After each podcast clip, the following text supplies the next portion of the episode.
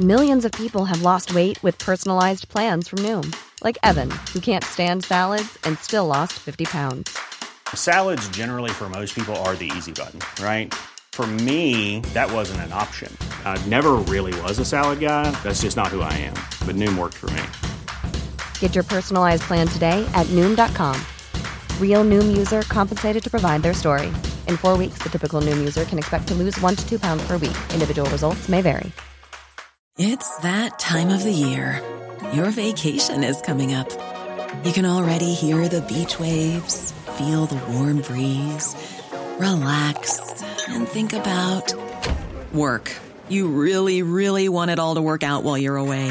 Monday.com gives you and the team that peace of mind. When all work is on one platform and everyone's in sync, things just flow wherever you are. Tap the banner to go to Monday.com.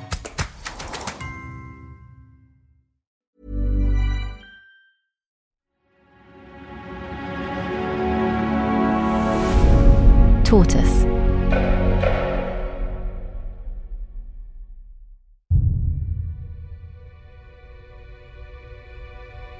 let him know that we know where he lives, we know the way that he goes to his office, and uh, London is a very dark city in the middle of night. I used to feel safe until last year. So that was the first time the police came to you? Yeah, they told me that uh, we received information about immediate and significant life threat you need to have kind of security protection. They advised me if you can go to another place, safe house, in the beginning of 2022. But after this wave of the protests in Iran, they came again, and police and counterterrorism, and then they said that definitely you need to have protection and go to safe house. But yeah, the level of protection. Yeah, they said that we know that is related to Iran's government.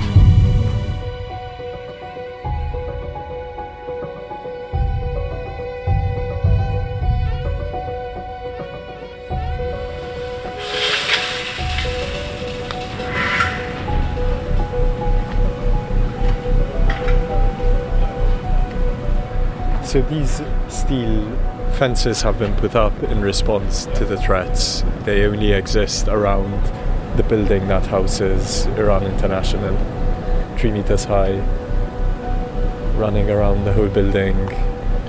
This otherwise quite calm and peaceful business park in, of all places, Chiswick.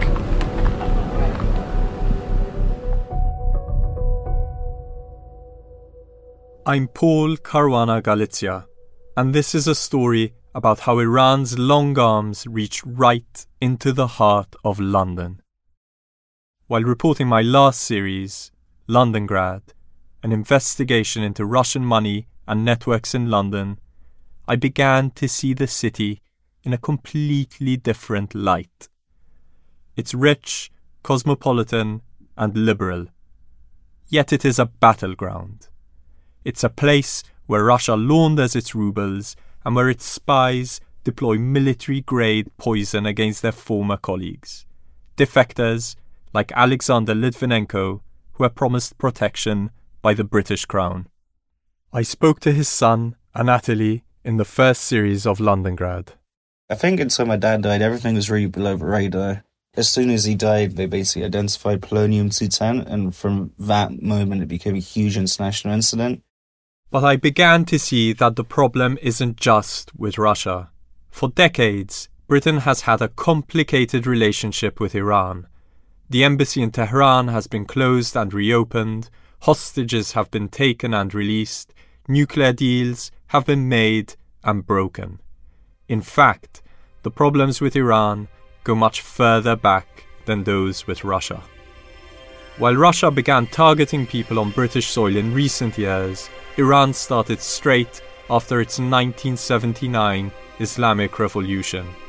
Throughout the 80s, Iranian agents tried to bomb, shoot, and stab Iranian dissidents in Britain. Political dissidents who posed a threat to a new and authoritarian state. And then, at the end of the decade, Iran issued its most notorious fatwa to the writer Salman Rushdie, who only discovered about it when he was interviewed on Radio 4's World at One. Will you be looking to the British authorities in any form for any kind of protection as a result of this? I think threat? I must. I think I, I honestly, I've just heard the news, and obviously that is a that is something I may well have to think about. Yes, I'm very sad that it should have happened. Um, I think that, as I've been saying all along, it's not true that this book is a blasphemy against Islam. Um, I doubt very much that that Khomeini or anybody else in Iran has read the book. Um, It was February 1989, and it could have been the moment that Britain began to rethink its relationship with Iran. Just like Litvinenko's poisoning with polonium in Mayfair in 2006 did for its relationship with Russia. Instead, counter-terrorism police officers moved Rushdie to a safe house, and British ministers pressured him to apologize to the Iranian government, in the hope that Tehran would release a British hostage or stop sending its agents to kill him. Over more than four decades, we can see the same tolerance of malign activity from Iran on British soil, because all along, Britain has held on to the view that Iran can liberalize and become a more stable partner in the Gulf In the same way that it held on to the hope that Russia would democratize its politics and liberalize its economy. Now that Iran's problems have changed, its targets in Britain have changed. The threat in Britain is no longer from political dissidents, but from Iranian journalists who broadcast in Persian. سلام بر شما مخاطبان تلویزیون ایران اینترنشنال از بی بی سی در لندن پلیس در ایران اعلام کرده که برای هزاران نفر از طریق تلفن‌های همراه پیامدها Journalists who are covering the largest protests to rock the Islamic Republic since its inception. Journalists who thought they were safe here. From Tortoise, this is Series 2 of Londongrad, Iran's hit squads.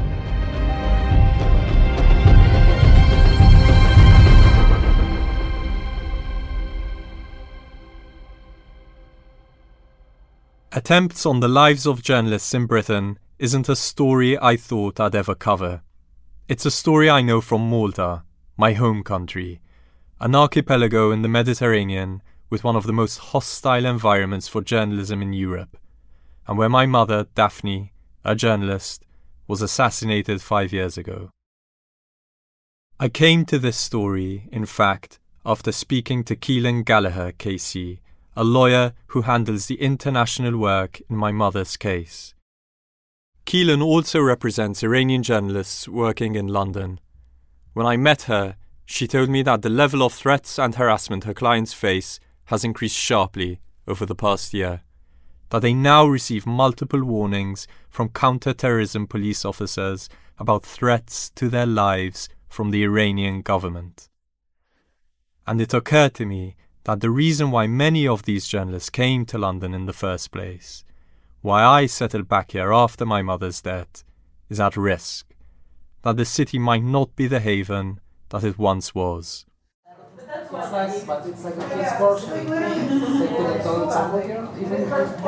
I spent more time here in London than I have done anywhere else. Nazanin Ansari left Tehran for London in 1978. Here she is in a bustling Persian restaurant in Maida Vale in North London, and amongst dishes of buttery yellow rice, Nazanin spoke about the relationship between London and Tehran. London, by 2009, I can tell you, was the culture capital of Iran, outside of Iran, by virtue of the number of artists, writers living here. We are in Little Venice, and facing the pond is a white building. That center is called the Sufi Center of London. Then a few blocks away, we've got the Islamic Center, Mr. Khamenei's representative office. Iranian life has become interwoven into British life as well. We're part of that British life. The area north of here is Edgware Road. There's a small cafe there overlooking the canal. The man who bought it and turned it into a cafe on that beautiful scenic landmark of Little Venice, he was a pianist at this hotel in Tehran, Hotel Darband.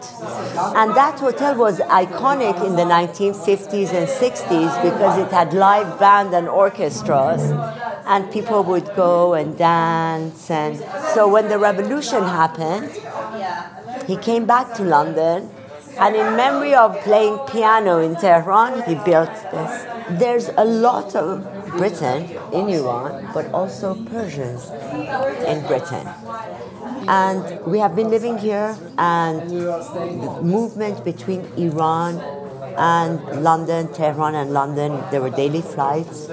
But we have only one problem at the moment, unfortunately, and that's the Islamic Republic of Iran. Iranian officials say that satellite TV channels deviate the society's morality and culture, and that they are anti Islamic. Private ownership of satellite dishes is illegal. Iranian authorities regularly raid neighborhoods to confiscate dishes from rooftops, but people then just go out and buy another dish.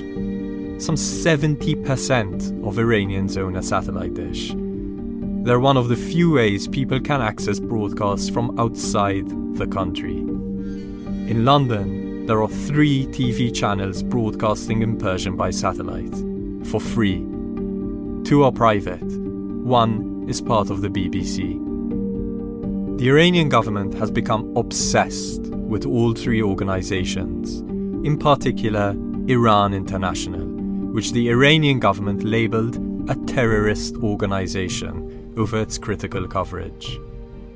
I visited Iran International in Chiswick in the middle of February to meet its executive editor, Ali Asghar Ramazanpour. Ali Asghar Ramazanpour received two threat to life warnings from the Met's counterterrorism team, which works with MI5.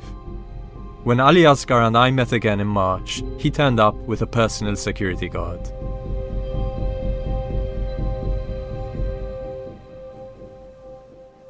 So the last time we met was when I came to Iran International in Chiswick on the 15th of February. Um, what's happened since? That Friday, we got warning from uh, Metropolitan Police. It was exactly 4:30 p.m. that I received call from uh, our security saying that we need to stop operation in the building and we need to ask everyone to leave the building. I received many messages from journalists, uh, our team, what's happening, and the level of concern that they have.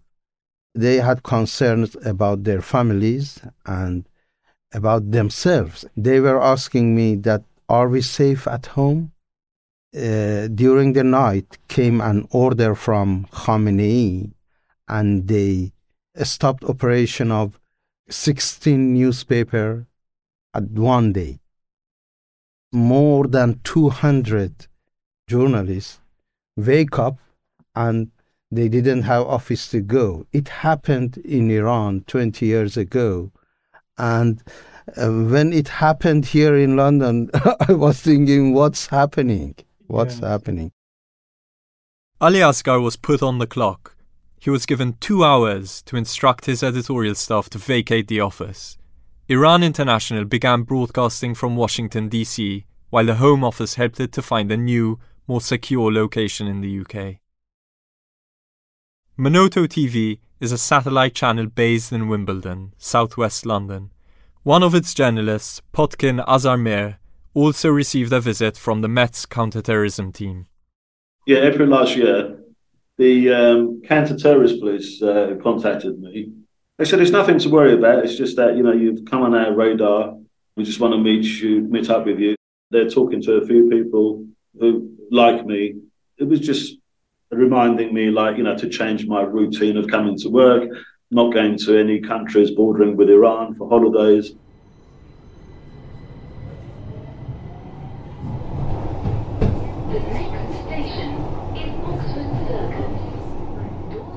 A new broadcasting house, a stone's throw away from Oxford Circus, I meet Rana Rahimpour from BBC Persian. And that was the moment that I realized that, okay, this is clearly more serious than I thought. They said if they're there, they want to hurt me, one way to do is to rearrange children's pickup and kidnap your kids and they said it's very easy for them to for the uh, operatives. Or other things like if you receive post you have to double check before you open any post. Things that you don't even think about. As the lead presenter for BBC Persian TV Rana developed a big profile in Iran.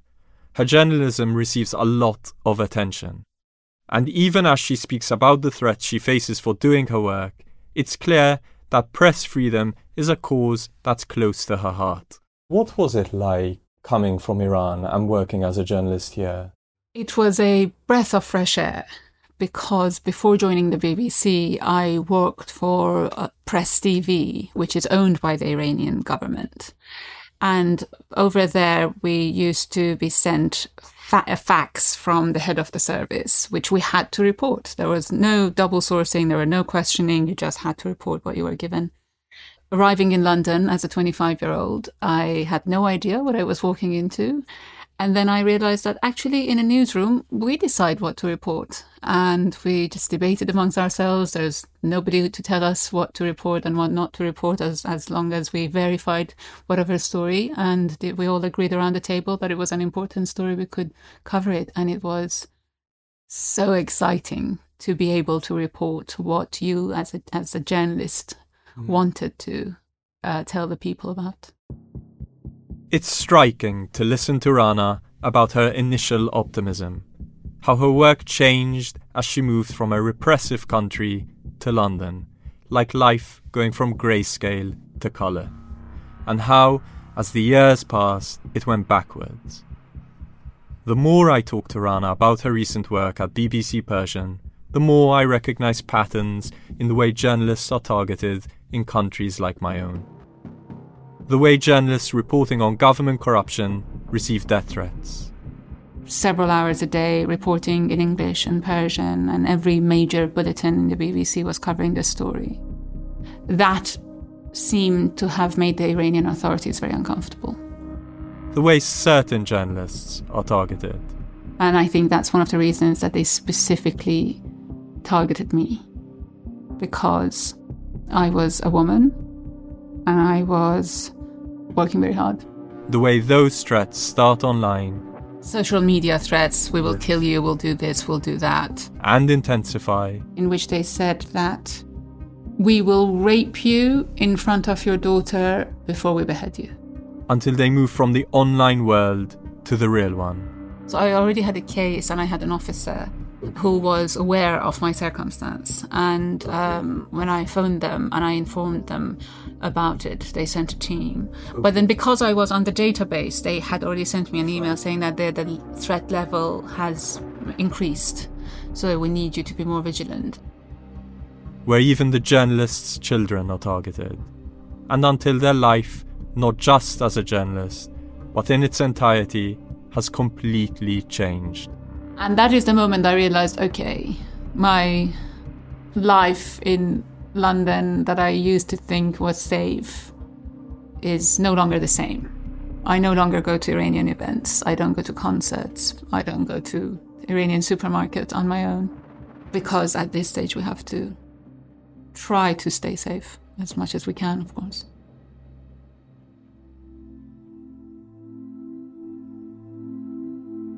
They summoned some of my relatives in Iran. Summer of 2021, summoned one of my member of my family in Iran, and they sh- showed him a picture, picture of me here in London. It's really difficult to believe it's come to this. So Aliasghar Ramazanpour, a senior journalist working in London, receiving multiple threat to life warnings from the Met in the same year. And the company he works for, Iran International, reaching a point where it's unable to operate in its normal location because of threats from a hostile state. The picture feels even darker when I stop to think about my own situation. While all this is going on, I can work freely as a journalist in London because I'm not Iranian or reporting in Persian.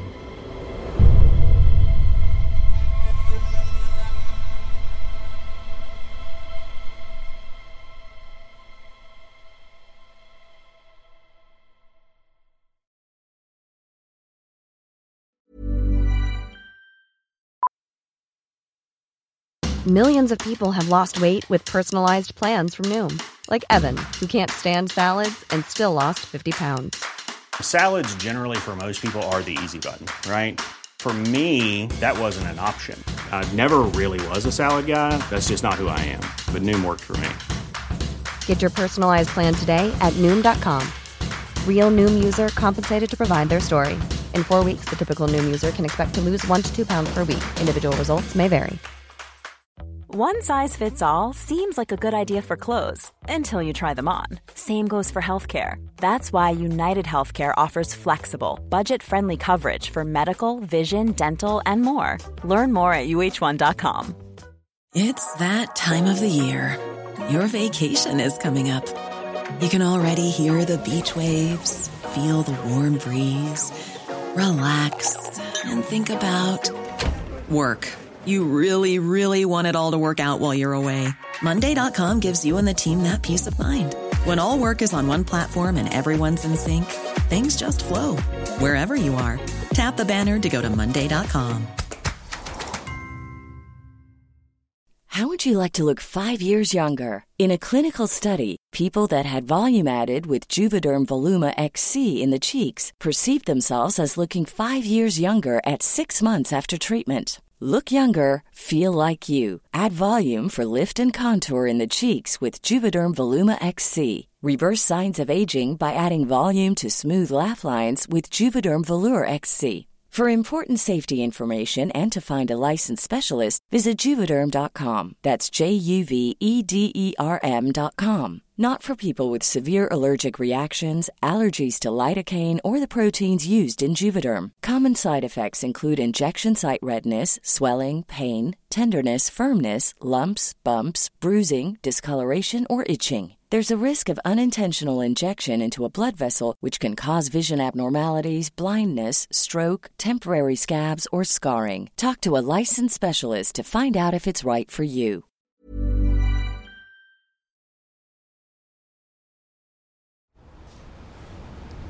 Hi. Hi, we're journalists. We work with Tortoise Media, making a, a podcast about Iran. Hi. Hi. He's coming out of his tent. So it's Hunger Strike Day 27. Could I first ask you to introduce yourself, actually? Yeah, my name is uh, Wahid Beheshti, human rights activist. Vahid Beheshti, a British Iranian activist, has been outside the Foreign Office since the 22nd of February. He wants the government to take a harder stance on Iran, especially given what the country is doing here. What's happening in UK? They come in and asking Iran international TV stations and all journalists to relocate their activities from London to DC. Metropolitan Police tell them we cannot guarantee your safety and security anymore here in Britain. Today, I'll give our annual public update on the threats the UK is facing and what MI5, with partners, is doing about them. No one should be under any illusion about the breadth and variety of the threats we face in 2022. A cold November morning, Thames House, the headquarters of MI5. The security services chief, Ken McCallum, is standing in front of a podium. He's talking about the threats of Russian and Chinese espionage in Britain, and then, in an unprecedented public statement, calls out Iran. I also want to mention the threat from Iran, the state actor which most frequently crosses into terrorism. The current wave of protests in Iran is asking fundamental questions of the totalitarian regime. This could signal profound change, but the trajectory is uncertain. For now, we see the regime resorting to violence to silence critics. Iran projects threat to the UK directly through its aggressive intelligence services. At its sharpest, this includes ambitions to kidnap or even kill British or UK based individuals perceived as enemies of the regime. We've seen at least 10 such potential threats since January alone. The UK will not tolerate intimidation or threats to life towards journalists or any individual living in the UK. 10 Iranian plots to kill or kidnap individuals in Britain from January to November last year. November was the month that the British government surrounded Iran International with steel fences, concrete barriers, armed guards, and armoured vehicles. This might all sound a bit drastic, but as security sources told me, Iran wasn't just after individual journalists at the TV channel. It wanted to eliminate the entire company. And Iran International shared an office block with other companies, including, for example, Singapore Airlines. November was also the month that Ali Asghar Ramazanpour got his second threat to life warning. The police have to provide these warnings when they receive specific intelligence that a threat to a person's life is both credible and imminent. But that may not be enough to make an arrest. Most of the UK's 45 police forces rejected my Freedom of Information requests for threat to life warning numbers. The few replies I received show that forces typically issue dozens of warnings a year. The Met is an exception. It sends out more than 200 warnings annually. Most warnings are related to domestic crime rather than hostile states. In my reporting, I found they're issued like this Police officers visit a threatened person's home to warn them, give them security advice, and offer to take them to a safe house. They don't reveal the threat's precise nature or the source of their information. They ask the person to formally acknowledge the warning by signing a document. Counterterrorism police officers issue warnings when the threat is from a hostile state. I went to a counterterrorism briefing at the Met's headquarters a day before Iran International vacated its Chiswick office. That briefing at Scotland Yard was just extraordinary. The room was full of defense editors and other journalists. We had the head of counterterrorism policing, Matt Jukes, talking about how the nature of his work has changed, about how counterterrorism policing has become so much about fighting off threats from what they call hostile states and less about, say, religious extremists. And increasingly, Matt Jukes said those threats come from three states in particular Russia and China, which we probably were aware of, but more and more from Iran. And on Iran, he said that counterterrorism police officers working with the security service, so MI5, intercepted five um, assassination or abduction plots since November 2022. So that's five more plots since the Director General of MI5 said they had stopped 10 plots since January 2022. So 15 plots from January 2022 to the day of this briefing, February 16th, 2023, a rate of more than one assassination or abduction plot per month.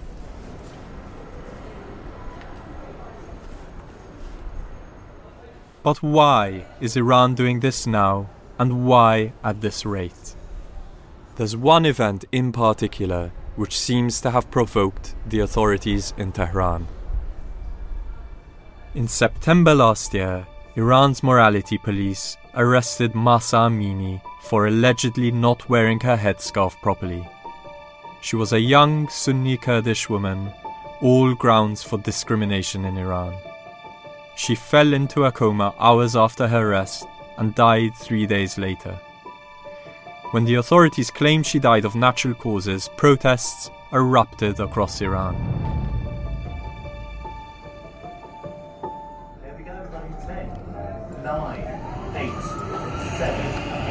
The show began, and I had no idea we were going to have Mahsa's father on the line. Our producer in my ear said that he, we have the father on the line.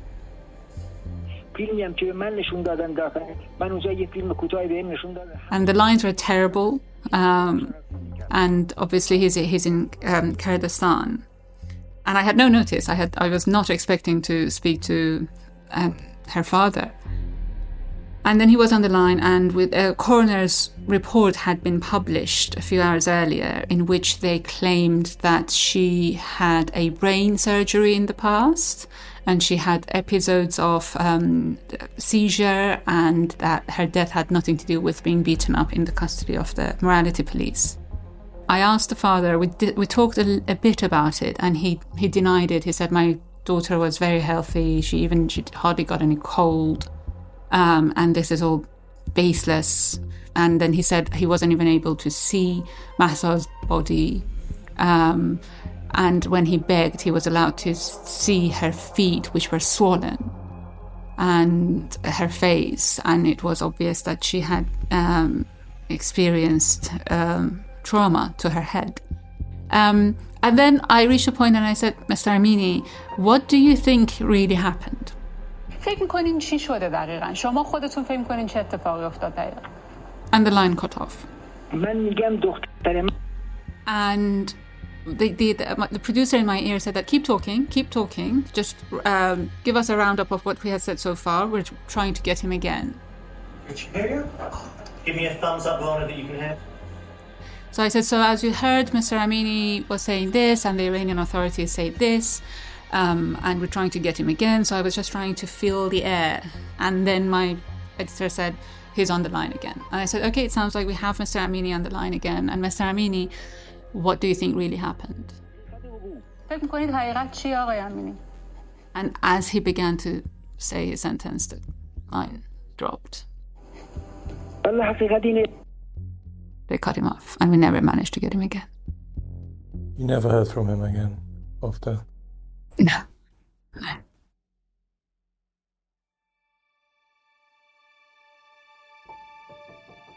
After Iranian authorities claimed that Mahsa Amini died of natural causes, people across the country took to the streets in protest.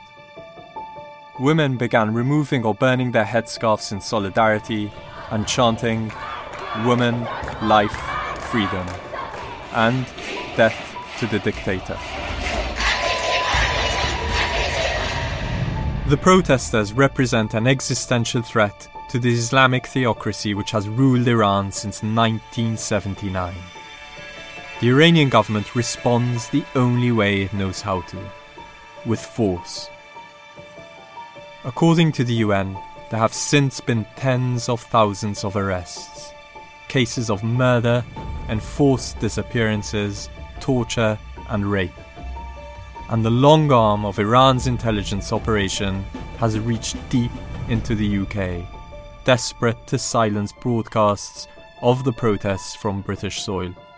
So, specifically, since the protests that started after the death of Mahsa Amini, the threats increased. But since her death and the protests, and specifically my role in the coverage of those protests, so wiretapping was completely new.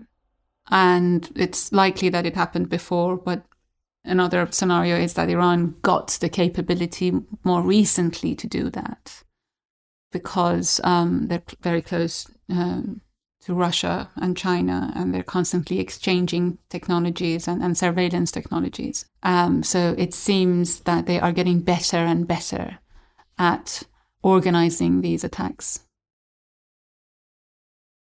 They. We know about these attacks. We have a sense of their scale, intensity, and motive. But the one thing we still don't know is perhaps the most important. Who exactly are they? The 15 plots to assassinate or abduct people in Britain are, according to British authorities, from Iran. It's a big number. I asked Matthew Dunn, a former intelligence officer at MI6 who worked on Iran, what he thought about it. It doesn't surprise me at all, um, and clearly your, your number of um, escalation from 10 to 15, that is what uh, the DG of MI5 is revealing publicly. To your figure of 10 to 15, um, I would, if anything, suggest that's quite a low number compared to the reality. I, I would suggest that the reason that um, this seems as though it's a new thing is probably in part to do with a, a tentative step towards a little bit more openness from MI5. And so you're seeing some information coming out that otherwise wouldn't have done previously. But the numbers you're, you're giving me do not surprise me at all. And as I say, I think probably they're on the low side. In another briefing just a few weeks after Matt Jukes, I learned the number of plots had already risen above 15, and it's almost certainly still rising. But there's still something missing here. If there are so many plots, then where are the criminal cases? Who are the assassins, the spies, the agents? And why aren't they in court? Who's keeping them secret? Each plotter has a name, face, and address. I want to know who they are. In the next episode of Iran's Hit Squads, she could see on the Google tracker that he was moving, his location was moving, but not towards Mumbai, where he was supposed to go, but towards Oman, and then crossing the border of Oman, going to the coast, and that's where the tracker stopped.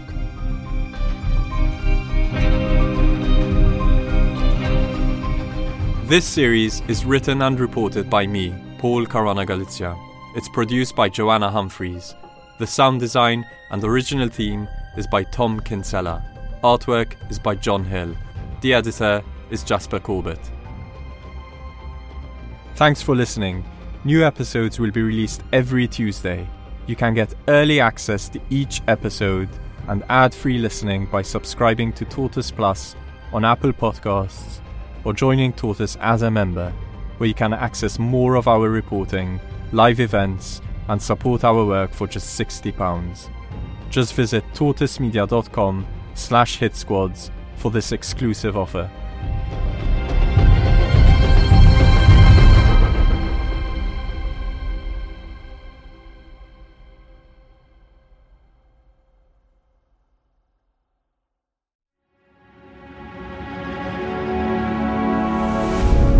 Tortoise.